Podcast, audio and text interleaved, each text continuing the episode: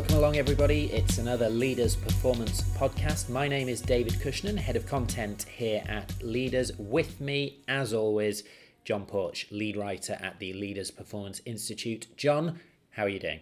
Not too bad, David. How are you? I'm very well, thank you. We are pushing ahead with another archive episode of the podcast, and we're going back a couple of years to our event in New York. That's right, 2016 at the Time Centre.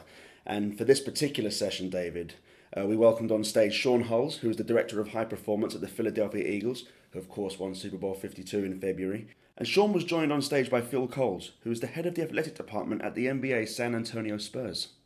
And what was the thrust of the conversation, John? Well, the topic of the day was injury prevention and rehab at elite sports organisations. And uh, it's quite an interesting chat, actually, because they both come from different high performance backgrounds. Sean uh, has a military background himself, and Phil worked at soccer and rugby in Australia and England before venturing across to the States to the NBA. Anything else we need to know at this stage? Well, the pair explain why athletes and coaches are often responsible for the injuries that occur to, the, to themselves and their athletes, but that need not be the case, as they explain in due course. Moderating this session, Dave Hancock, performance consultant and friend of leaders. We'll go back to New York 2016 shortly. But, John, I know you're keen to know the latest about Chicago 2018 because it's happening next week as we record. Uh, 10th and 11th of July at Soldier Field. We know uh, we're looking forward to uh, many of you joining us uh, there. It's not too late to sign up. You can check out all the details at leadersinsport.com. We've got a terrific lineup. Kyle Dubas, the general manager of the Toronto Maple Leafs. Uh, ben Cherington, VP of Baseball Operations at the Toronto Blue Jays. San Francisco 49ers, EVP of Football Ops, Paraag Marathe. Uh, author of The Ego is the Enemy, Ryan Holiday. Marty Lauzon, the Director of Sports Performance and Medicine at the Atlanta Falcons. And author Owen Slot. He authored The Talent Lab uh, among many others uh, joining us uh, on stage in Chicago next week. And also joining them, hot off the press, Cecilia Clark, mental performance coach at the Cleveland Indians. She's one of the key operators within the team's performance psychology division. She's been at the Indians since 2014 and she's uh, going to provide a fascinating insight into uh, what they're doing at the Indians uh, and also her past life as cognitive performance coach at Fort Bragg with the Army Centre for Enhanced Performance. I think there are plenty of reasons to attend. I'm sure you agree, John. Absolutely, David. www.leadersinsport.com for all the details of how to be there, and you can follow along uh, via our social accounts and also uh, via the Leaders Performance Institute Knowledge Hub uh, throughout the week and beyond as we bring you a flavour of events in Chicago. Right, that's for next week. Uh, let's scoot back in time now to New York 2016 and what promises to be a fascinating session. So, we're going to talk about injury and rehabilitation of athletes, something that uh, is obviously prevalent in our different chosen sports and areas that we work in. So, the first thing I wanted to ask you guys was you've worked in different disciplines. Um, how has your, over the years of working in those disciplines, how has your thought process and theory changed? So I think if we start with you, Sean, I'm particularly interested in your military working with the Navy SEALs and then moving into college football and then obviously into professional NFL. Let's kick that off with you, Sean. Yeah, I started in a uh, kind of a, almost like came from a place of privilege. I started at the University of Nebraska where there was a very formal, proven program that had had a lot of success in the 90s, and I kind of came in during that time there. And uh, um, but with that, everything was in place. There wasn't a lot of manipulation of programs or anything. There was a system there, and and so you just kind of followed the system. And then I went from there to a really small, um, historically black school, Hampton University, where now uh, I really had to be, I didn't have the resources that I had when I was at the University of Nebraska, so I had to dip into being resourceful and trying to implement this program that was expected because they had brought this guy in from Nebraska. And um, from there, I uh, uh, went on to the, to the military and kind of found myself in the same situation where the, the SEAL teams had had issues with a lot of orthopedic injuries. A lot of their injuries had happened working out. Like 60% of the the orthopedic injuries had happened while working out. So the commander of the team uh, wanted to change that and wanted to bring someone in that was from a consistent basis to build a program that was uh, that was homegrown within the uh, the SEAL team. So.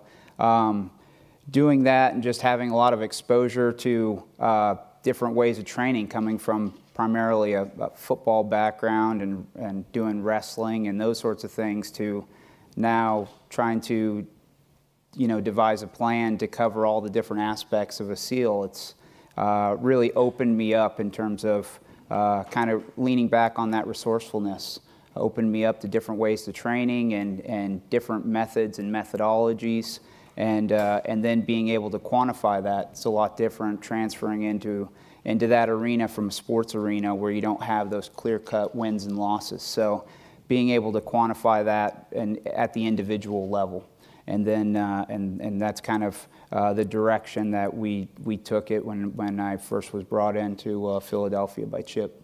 Can you give us an example from your from the military that you took in something that you picked up that you learned with regard how you could affect a program in the NFL from your experiences working with the SEALs? Yeah, I think I think what there's a couple of things that that uh, are really really unique to that population that people don't realize. They see like the movies and all those things, but really what um, I think you, you have to look back at almost like the genesis story of the of the teams.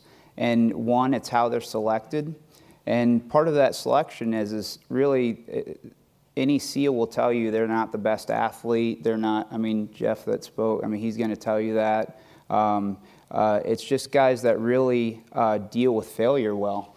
And, and they're, you'll see guys that come in that are just like rock stars at, at BUD/S at, uh, at, the, at the selection um, uh, uh, boot camp, and they're doing really, really well. And then for the first time in their life, they're they're, they're failing. And it's designed to make people fail. And before long, a lot of times those guys wash out, they quit. And so basically, the guys that make it through are the guys that can deal with that failure and keep pushing and figure out ways to work around those, those problem sets. And those skill sets then are kind of transferred once they get to the teams. They, they become experts at, at becoming experts. They're going from one course to another, learning how to jump out of airplanes and shoot and drive and all these things. And guys really, um, you know, these courses are pretty short, but they, they have really uh, refined the learning process. And I think that was something that I took from there was that same mentality of always just uh, trying to figure out first you as a person how do you learn? How can you uh, um, really maximize your time and uh, maximize your effectiveness and contribute to the cause? And, and everyone just kind of falls into line there. So that i would say that was something that i really learned uh, there was, was uh, uh, one of the big sayings there is, is adversity introduces a man to himself. And then you introduce that man to the team and uh, um, I think that being immersed in that, that, that environment was something that probably changed how I looked at uh, how I work with athletes now, for sure. Great. And Phil, you came originally from rugby in Australia, and then you moved into football or soccer for the Americans in the audience. Um, you moved then to Australian national team, then to Liverpool, and then to basketball. So in that journey, what, what's, what, what has changed in your view of injury and rehabilitation? Um, a lot. I mean, you're always evolving. Uh, firstly, please, if you can't understand me, sing out, and I'll repeat myself. I know I have an accent, I tend to mumble. I plan to speak slowly and professionally, but based on the advice of the last speaker, then, you know, who gives a shit? I'll just talk the way I want. Try to be honest. Um, so I'm a physio by trade. Um, obviously, started in, in professional rugby league, which was a sport that I grew up with and that, that I played. Um, had the opportunity to move to, to professional soccer in the UK, um, starting with a lower division club. Um, different, you know, you evolve straight away because you're dealing with different body types, you're dealing with different culture, you know, country and sporting culture. Um, you're dealing with different scheduling, different training methodologies. Um, and that was, you know, the approach that I had always been used to, you know, evolved a lot there. When I moved then into working for the national team, and I was full time with our national team for for four years, and essentially I was based in the UK, but with Australian players being all around Europe, you know, Germany, Holland, Turkey, Italy, uh, and England, obviously. Um, I was consulting independently to all those different clubs where Australian players were and working with the individual Australian clubs. And really, for me, that was the key part of my uh, development because it, it meant that I saw, you know, I had a really unique experience with seeing so many different clubs. I mean, they were all football clubs, they were all soccer clubs, um, but seeing how they all worked, how the different staff worked together in those clubs, how different approaches were taken, and and probably you know you're also you know learning yourself about your own skills and and probably what I learned is that there's a lot of different ways to do things. Um, there's a lot of different different approaches that can be successful, and so you know, in, in your own personal development, you come out of university and you work for a while and you go back and do a master's and you work for a while and you feel like you know a hell of a lot. And then you realize the further you go in your career that you don't know all that much. Uh, and there's so many different approaches, uh, some of which are very successful and some of which aren't. Um, so you sort of get over yourself to the point where you realize, okay, it's, there's a lot of different approaches to things. Uh, and it's about finding the right approach with the right group of people that you're with at that time. Um, when I went to Liverpool, it was more into, uh, I was still working as a physical therapist, but it was more of a management role in the medical department, trying to set up new structures and trying to evolve or, or modernize the way they were working at the time and that brings challenges when you go to a very, you know, historically very successful club, uh, and you know, with a mandate to make change, uh, and challenges that are difficult when you're getting changes of ownership and changes of changes of coaching staff, uh, you know, during that period. Um, but it was, it was a great learning environment for me in terms of leadership, you know, and, I certainly made lots of mistakes that I think I've been able to improve when I've gone on since then. Um, Can you give us an example? It's probably, I mean, you can make mistakes day to day with uh, managing yeah, a particular injury. Yeah, there might be a newer methodology that you can do differently with an individual player. But I think it's more about managing people and managing personalities. And yeah, I think there was times yeah, in the past that maybe I've been too quick to want to impart my particular approach to a, a problem on someone else whose background and philosophy is different. And therefore, there's ended up being a, a, clash, or it hasn't been, you know, someone's tried to adopt my philosophy, but if they don't really believe it, it's not going to work. You know, so I've learnt now to try and get more from the people that I'm working with about their philosophy and then explain my philosophy and then work out where we can find a common ground in the middle and move forward, not with what I necessarily think is the very best way to do it, but what is the best way for us to do it together.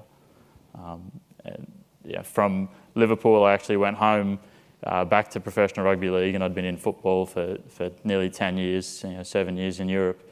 I went back to Australia to my hometown because I had the opportunity to, to go into another I guess, leadership role over the, the, medical and performance team as a whole, or the high performance unit, um, and was happily back in Australia and, and you know back in my hometown and two young kids and planned planned on staying until uh, the, the, Spurs contacted me and, and talked to me about coming to work in basketball, and it wasn't a challenge that I was seeking out, um, but you know once I spoke to the, the guys at the Spurs and once I learnt more about their history and their organisation, and more importantly, about the weather in San Antonio.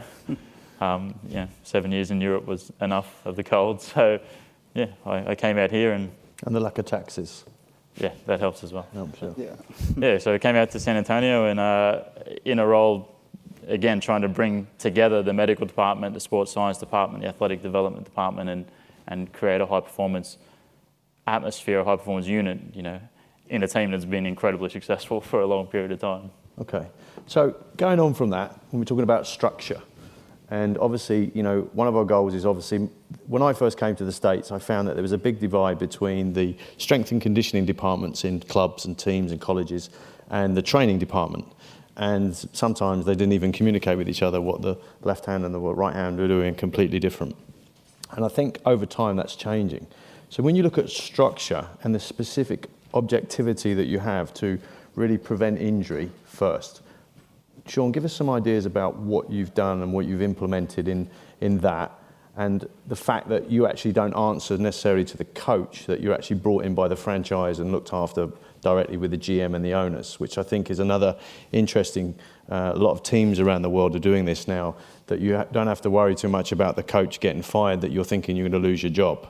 So can you can you talk more about the objectivity, the specifics really to prevent injury and return to play sort of criteria? Yeah, I think there's a few things with that. Uh, I mean, structure dictates function, right? So, um, just take me back to my experience. That was something that was really unique in the SEAL teams. Is almost being there um, during one of their major growth periods, and and really during the the, the phases of the war in Iraq and, and Afghanistan, where there was this big surge. And uh, kind of what Jeff was alluding to yesterday, where the hierarchical model of, of um, disseminating information was no longer, in order to defeat those networks, they had to create those create networks, and and I think that's what uh, coming to the organization um, at the Eagles, uh, um, kind of installing a similar model of really breaking down the walls of uh, of the medical staff, from the strength and conditioning staff to the scouting department to the uh, to the coaching staff, and and I actually came in with the coaching staff, uh, our our first coaching staff with with Chip, and then um, when the organization moved on, I was able to then move into under under kind of football operations directly with our with our GM, and really that goes back to the experience of of making yourself um, kind of a servant to the organization. Um, throughout my career, that's something that, uh, that I learned for sure. The more that you can be an asset to the organization, to the players, and, and identify where their shortfalls and, and really push those areas and attempt to solve those problems, um, then you, you become more valuable. And so uh, by doing that, that was that value is only is is really only realized if you can move that information across all lines. And uh, so kind of like phil was saying everyone has their way of doing things and we all come from different backgrounds and all these things. Uh, so really that lies within the creative process of the staff. And so uh, in that piece i believe that and I, I don't always do this well, but I, but I try, is I never say no when a, new, when a staff member is bringing a new idea. It's always yes and, yes and. How can we draw that idea to more, to, to more effectively benefit the organization? And then that creates the working relationships that people don't feel like you're destroying who they are as a professional or as a person. And uh, I feel like that opening up those communication pathways, having those conversations, doesn't mean you're always going to agree, but it's yes and. Where, where can we reach uh, uh, an area where we know that there's a specific problem set that we want to solve, and how can we continue to refine that process? Um, that was another thing that I think that um, in the development from from very early on, when you're when you're a young professional, you're pretty linear in your mindset, and uh, um, as you grow and you expand, you start to see that that the portfolio is much larger than just where your expertise is. So, um, and and that really, uh, the communication, filling those communication gaps with first starting with why, getting the doctors to understand why we want to do this, getting the athletic trainers and physical therapists why we want to do these things, how it's going to benefit the organization and them, make their job easier, and then transferring that to the strength conditioning department, nutrition, scouting department, how they can all feel as an, how this, you know, like something that the scouts have always uh, had, ha, I think, are finding now is their contributions of all the write ups they do on all the players they see. It doesn't just stop when the player walks in the door. Now their information is being pushed along, they become part of the kind of the biometric passports that we create for the players. Their information is a part of that, and that information flow continues to uh, um, be built upon as the player comes into the door and then their life cycle throughout, throughout their time with us. Can you give us an example of something you've done specifically about injury prevention within the organisation that you've changed, that you've seen positive results from? Uh, I think w- when you're looking um, from an injury prevention standpoint, again, it's multifactorial. And uh, being able to uh, use all the expertise that's in the building to identify maybe where an athlete has some sort of risk factor or limiter within their physiology or their physical development, or maybe it's their, their, their mental uh, uh, mindset. Um, and, and then as you identify those things, and those things start in the scouting process. So, and that was, that was a lot of, a lot of really, really good information that had previously been left on the table.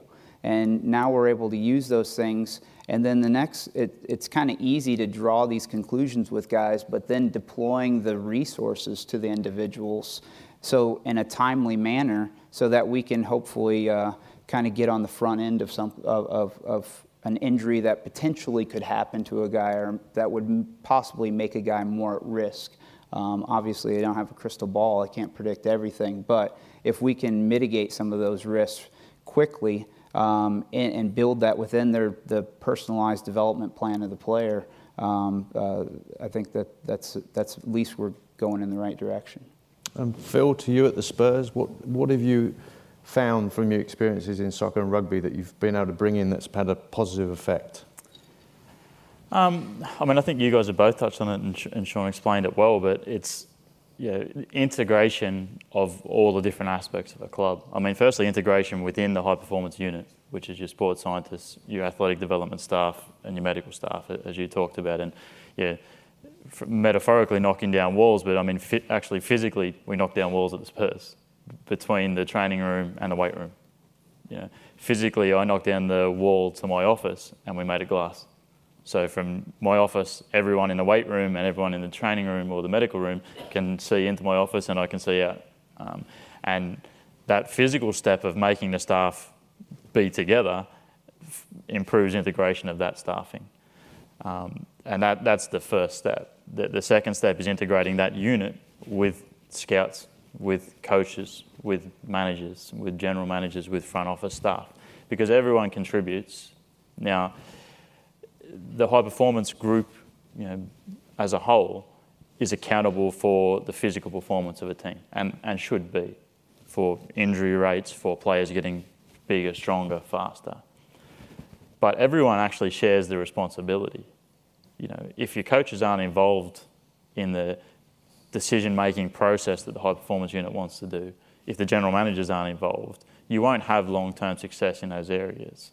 Now, we're still accountable because it's particularly the leadership of, of the high performance group has to be the person to build those bridges and to integrate those, you know, the coaches and the scouts and the, the front office. And if, if we're not successful in integrating them, we're not going to be successful in our outcomes, which is why we're accountable to the outcome.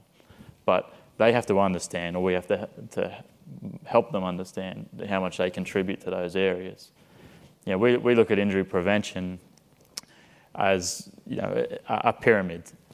You know, and all the parts of that pyramid are, are vital and, and they're all interconnected.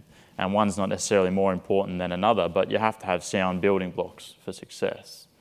Now, the, the, the base of your injury prevention is your list management, is recruiting players to the club who are physically well suited to the game, the style, the players they're going to be playing with you know, the, the, technical and tactical changes that occur within a club, the social support network that will be around them at a club, the medical support network that will be around them at a club. And that's a very unique situation to every club.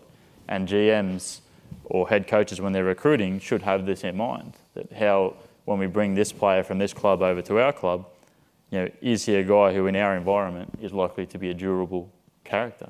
Mm. And there's lots of traits we can examine, you know, as professionals give advice on that. But if we're not getting the right players in, we're going to struggle. You know, the second step for us is is load management.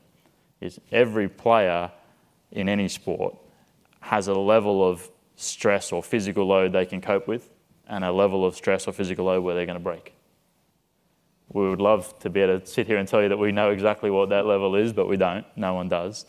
Um, we've got an idea. We can use our expertise and our technologies and our data um, and our, you know, our experience to try to find that level for each player. And we can use our skills to try and increase and improve that level in each player. But we need to be at all times working with coaches to make sure they understand where that player's at right now. Because if they push that player beyond the limits of what they're physically able to cope with, they're likely to break down. So interested in that, I, I have a saying, and I apologise to all the coaches in the room now. There's, there's two people that injure an athlete. One of them is the athlete themselves, whether that's contact, athlete to athlete, or the stupidity of overtraining. And the other one is the coach from doing too much on the training park. That's, for me, has always been a difficulty one. And yesterday we heard someone talk about, I don't understand your egg model because it wasn't, the data wasn't simulated at the right level to the athlete or to the coach. And obviously we, there's difficulties when you move into different sports, you have different coaches, different changeovers. For me, it's been an art, and experience helps you along that way.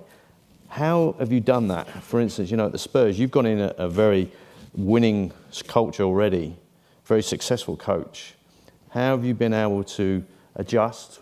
Um, and obviously, you're not going to win every battle if it's a battle, but more to embrace someone who's probably never used technology before to affect that load principle. Um, Give us I mean, some ideas, and, and both of you, your experiences. I mean, firstly, at the Spurs, where obviously I'm blessed with yeah, the the management group we have, everyone knows, you know, everyone knows RC, everyone knows their reputation, and the fact that that Sean, that Sean Marks, when he was there as well with RC, they drove the process to bring us in and, and to create change in, in an already winning environment, which is difficult to do, um, because but but that's the reason the Spurs have had success over such a long period is they've had stability, which is vital, but they've also never stagnated. They've also continued to evolve.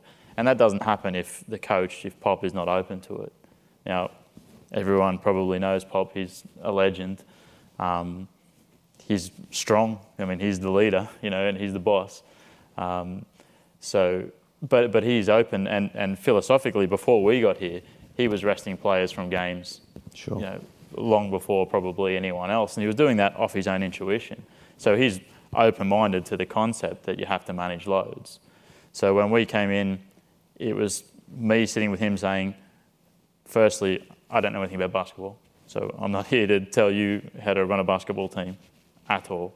You know, um, I know a little bit about trying to manage uh, player loads and trying to develop players physically and keep them fit and healthy for you.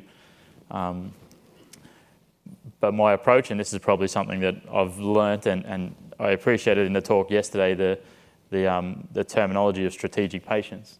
Mm. Is okay, I can't go in on day one and say we're going to do all these things differently, because they had won the championship, you know, three months before I arrived. So why would they change? So it's being slow in terms of okay, let me see how you guys would do everything and how you've been so successful. Let me take the the knowledge and experience I have from different aspects and see where we can apply it and let's try and apply it bit by bit. Um, and let's, you know, it takes, it's hard to be patient when you want to do a bunch of things all at once because you've got all these things in my head about this is the best way to do it. Um, when in actual fact it may not be the best way to do it for that particular situation. Um, and a few months in, it was I was frustrated. I was thinking, you know what, I've been here a few months and I haven't actually done anything yet. Um, by the end of this season, you know, having two full seasons there, I feel like we've done a, a whole lot. Can you give us an example of something that you've been able to influence the coach with to prevent injury?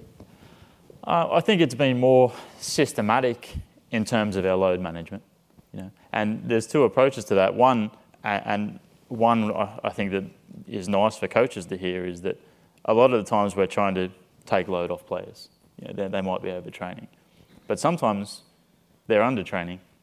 And it's nice for coaches to hear that we're not the stop guys. Sure. We're not there just to say you can't let this guy train. Sometimes we're to say, you know what, this guy needs to train more. This guy needs to do more high speed work. This guy needs to do more change of direction work. So making yeah, the coaches understand when I think Pop and the, our coaching staff understood that we were there sometimes to try to push, they appreciated that. Um, but also bringing the data or bringing our thoughts to them slowly over a period, you know, and showing objective results of what we were doing. You know, so rather than we want to do all these things, it's okay. We're going to do this, and then in a month's time, going back to them and saying, okay, we can we can now measure that this particular player can jump higher off, off our force plates than what he did a month ago. So what we've done over this last month in terms of athletic development, in terms of managing his particular injury, and in terms of how you've managed the game loads, you know, has been successful for this particular player. So what we would like to do now is try and do this. And that step-by-step approach has allowed us to get to a point where, you know, and I mean, Pop's the boss and he makes every decision in the club, but he'll come to my office and sit there and say, right, how can we do this better for this particular player? I want this player to do this basketball movement better. What should we be doing differently? And that's a huge evolution in a, in a short space of time that we can have that conversation with him. Sure. Just to add to that, I think a lot of that comes back to learning what the end state is of the coach. I mean, in, in football, injury is just part of the game, and that's the way a lot of the coaches look at it. And it's it's um, the, again the last thing they want, and that's somewhat why sports science practices and, and those things and the instrument of sports science has been slow to adopt, be adopted by, by coaches in America is because they're looked at as I don't need some guy telling me to stop. I want a tough team that plays a physical brand of football and and and I don't want I don't want an out for the players. I don't want to give the players any kind of reason for them to get an out. But and in the same breath, if you haven't got your superstars on the pitch or on the court, the coach is probably going to get fired. Yeah, so they're not going to so perform. to me, that's where it goes back again. Looking where where's the end state? What what is the what is the coach? If you start off murky in that area, then you're you may be both going in two different directions, and you're both going to be dissatisfied. Sure. Uh, so I think first is establishing that, and it may not be what you want to hear initially, but now in, in communication, there's a sender and there's a receiver, and uh, so he may not may not uh, receive your message first time around. So again, that using patience there, and then uh, then to me, it's how you frame that opportunity. It's not about we need to pull back here or there it's really opening up. There's a window of opportunity for the player to push in this direction, but this window over here is closed. And so that's what coaches want to hear. Where, what's, what direction can I go? And, and how can I really maximize our training? So to me, it's more about don't, don't come with the problem, only spend 5, 5% of the time on the problem, spend, spend 95% of, of the time on the solution. And I think this is one of the things that, from a performance standpoint, uh, a lot, you know, athletic trainers and, and performance specialists and, and, and those guys don't always realize that GMs and coaches' portfolios pretty wide. It's a lot bigger than just your little space, you know. So um, again, uh, bringing them solutions is going to help with the advancement of getting the, the, the program to run in the direction you want. And then again, bringing the feedback loop to them to show that by these inc- incremental changes, this is what we made. And, and as an example of that, the, the load metric itself, or however you want to quantify that, is um, uh, that can be elusive in how it's, how it's presented to the coaches. The coaches know that they want to get to the, the guys to a, a specific capacity.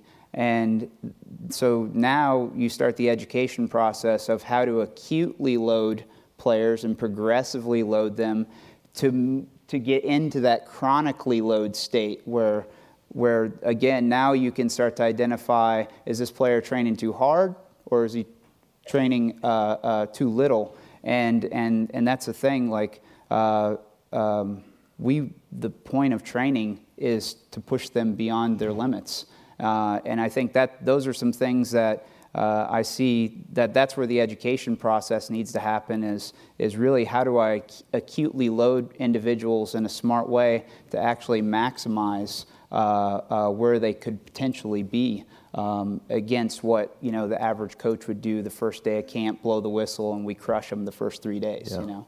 Yeah. Can you give us an example, especially talking about pre-season, because we all know that that's obviously an area where a lot of injuries, soft tissue injuries, occur. Yeah. And I think as the science and the technologies come into play, and as you say, the relationships with coaches and the openness that franchises like yourselves have, those are slowly reducing. So, so, so for us, like uh, the first year, you know, that was my first year being in the NFL, and, and, and a lot of the staff that, that came with us, uh, I came from a military background, and then, and then a lot of the other uh, coaches came from college. And um, so in the off season, you're basically allowed, like this time of year, is on field training sessions, which is they're about two hours. Uh, it's really an equivalent to a regular practice once we get into the year. And you can have three of those a week, and then you have only one where there's you're only on the field for an hour, and and you uh, um, you really can't have any competition during that time. And so the first year that we were there, we had kind of the the hour training session on Monday, and then we had three hard sessions Tuesday, Wednesday, Thursday. Uh, the NFL, it's Friday, Saturday, Sunday is kind of a uh, uh, unwritten rule, but you give the players off those three days. So we went four days straight in the off season. The following season, what we did is we went um, Monday, Tuesday, the two hard days. We put the easy day on the uh, Wednesday, and then we came back and finished the week in a hard session. And coach really like he always wanted to finish, you know, hard session last day of the week and everything. And we showed over that the exact same practice time access that we, we actually got more work done by allowing that putting putting in that recovery day in between or you know the lower level day so it's it seems simple um, but then giving them that feedback loop see we we're not the no guys. We're actually giving you more opportunities to get more work out of these guys. Uh, um, so that you know that's a, just a, an easy example of of we had to execute some patience there, wait for the next year, uh, get them to understand and buy into it, and then execute it, and then give them the feedback loop, and then that helps open up for other opportunities if we wanted to, you know, make make uh, movements in other directions. Talking about the combine and uh, some of the events that occur at different combines. Um, and the fact that it's very orthopedic surgeon driven when you're recruiting players. How much of input do both of you have in that recruitment process? So, Phil, you talked about the right type of player for your team, um, but from a injury point of view, I've been in situations where players have had horrendous past medical histories, they're getting old, and they go, don't worry, Dave will fix them. Dave's team will sort them out. And you're looking at them thinking, well, they're the two factors that we do know scientifically that are the worst things to reoccurrence of injury. So, and I also found that in my experiences, I wasn't necessarily involved in the draft process, where I felt that that was always a, an area that we should be more involved with. Yeah, from the draft process is new to me. You know, we don't have it in Australia or in you know, European sports, so um, we're we're pretty involved. Actually, you know, I would say we're very involved. You know, that's from the moment we finished our season, which was unfortunately two weeks earlier than what we'd hoped, um, I became full time you know, looking at draft players. And you know, we uh, we obviously take the draft combine data, but we will have like probably every NBA team, 70 players come to our facility and spend time at our facility where we will assess them medically, assess them physically. The scouts will have a look at them play on court. You think that's um, a lot more important than just the combine data? Uh, personally, miles. Yeah. I mean, the combine data taken on its own out of context. I mean, I think the, the historical way that would have worked is, you know, coach, coaches, scouts decide the players they want.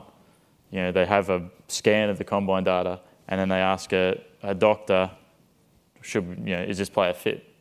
Now, doctors and orthopedic surgeons and physios, you know, anyone for that matter, they can have great skills and great knowledge base, but taking any of those things out of context and just giving them a piece of information on its own is setting them up to fail.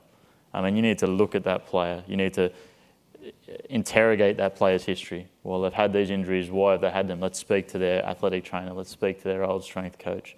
Let's look at their history over five years.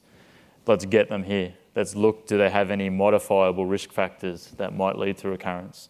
Or do they have factors that are not modifiable? And be honest about saying we, we can't change that yeah. in this player.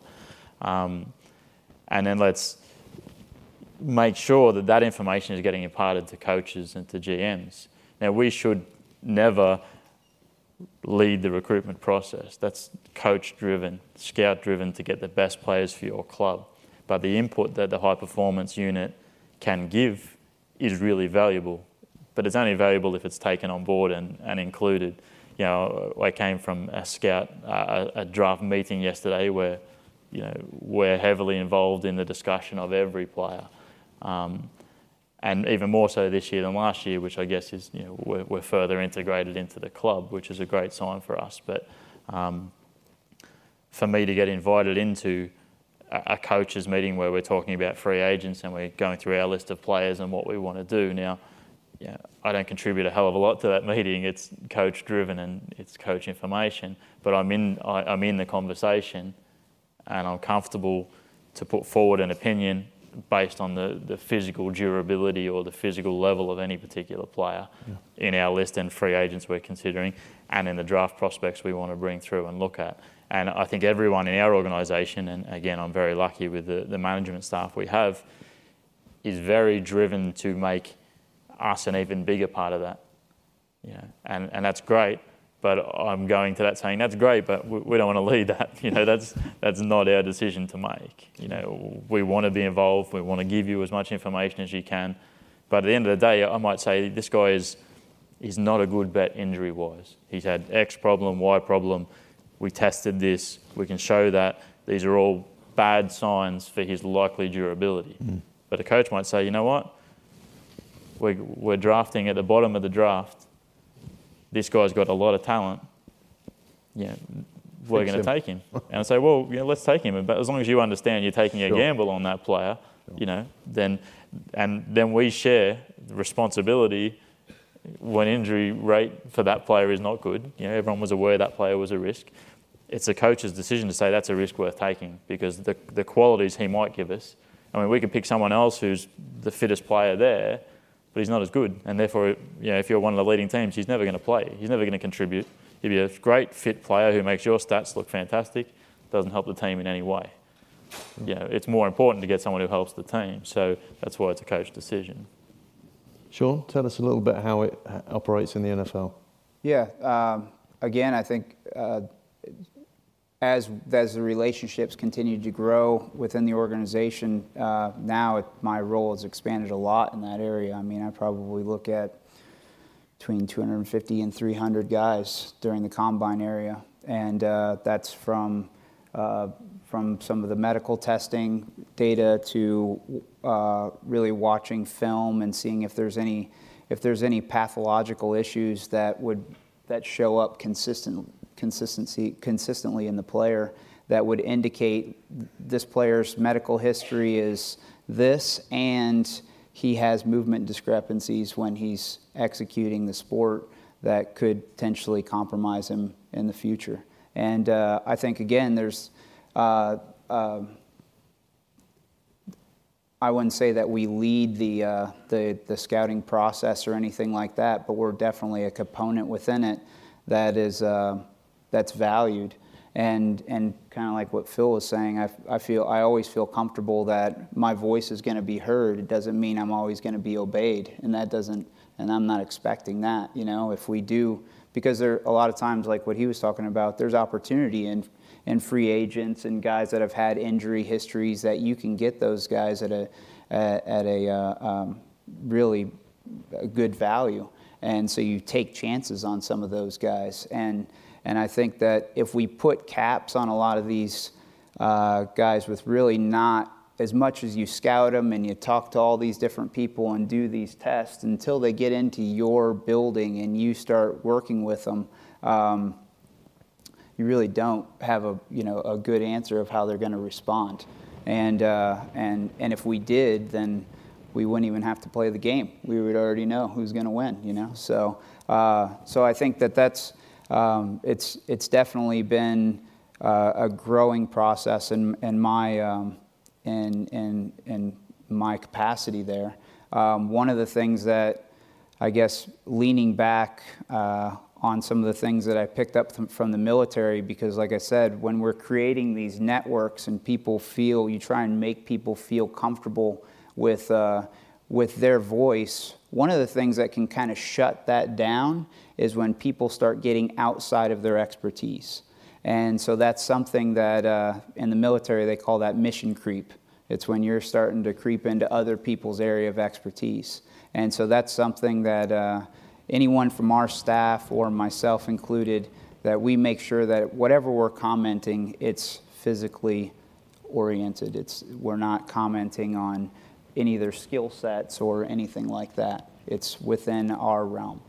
That, that's a that's a really important point, and if, it's not so relevant for me right now because really my knowledge of basketball is not enough to contribute. But when I'm in a football team, it's easy to get sidetracked into oh I like this player as a player. Sure when yeah, that's a conversation for me to have with my mates at the pub. It's not a conversation for me to have with the head coach yep. who's looking to buy a player. You know, my conversation is this hamstring is no good.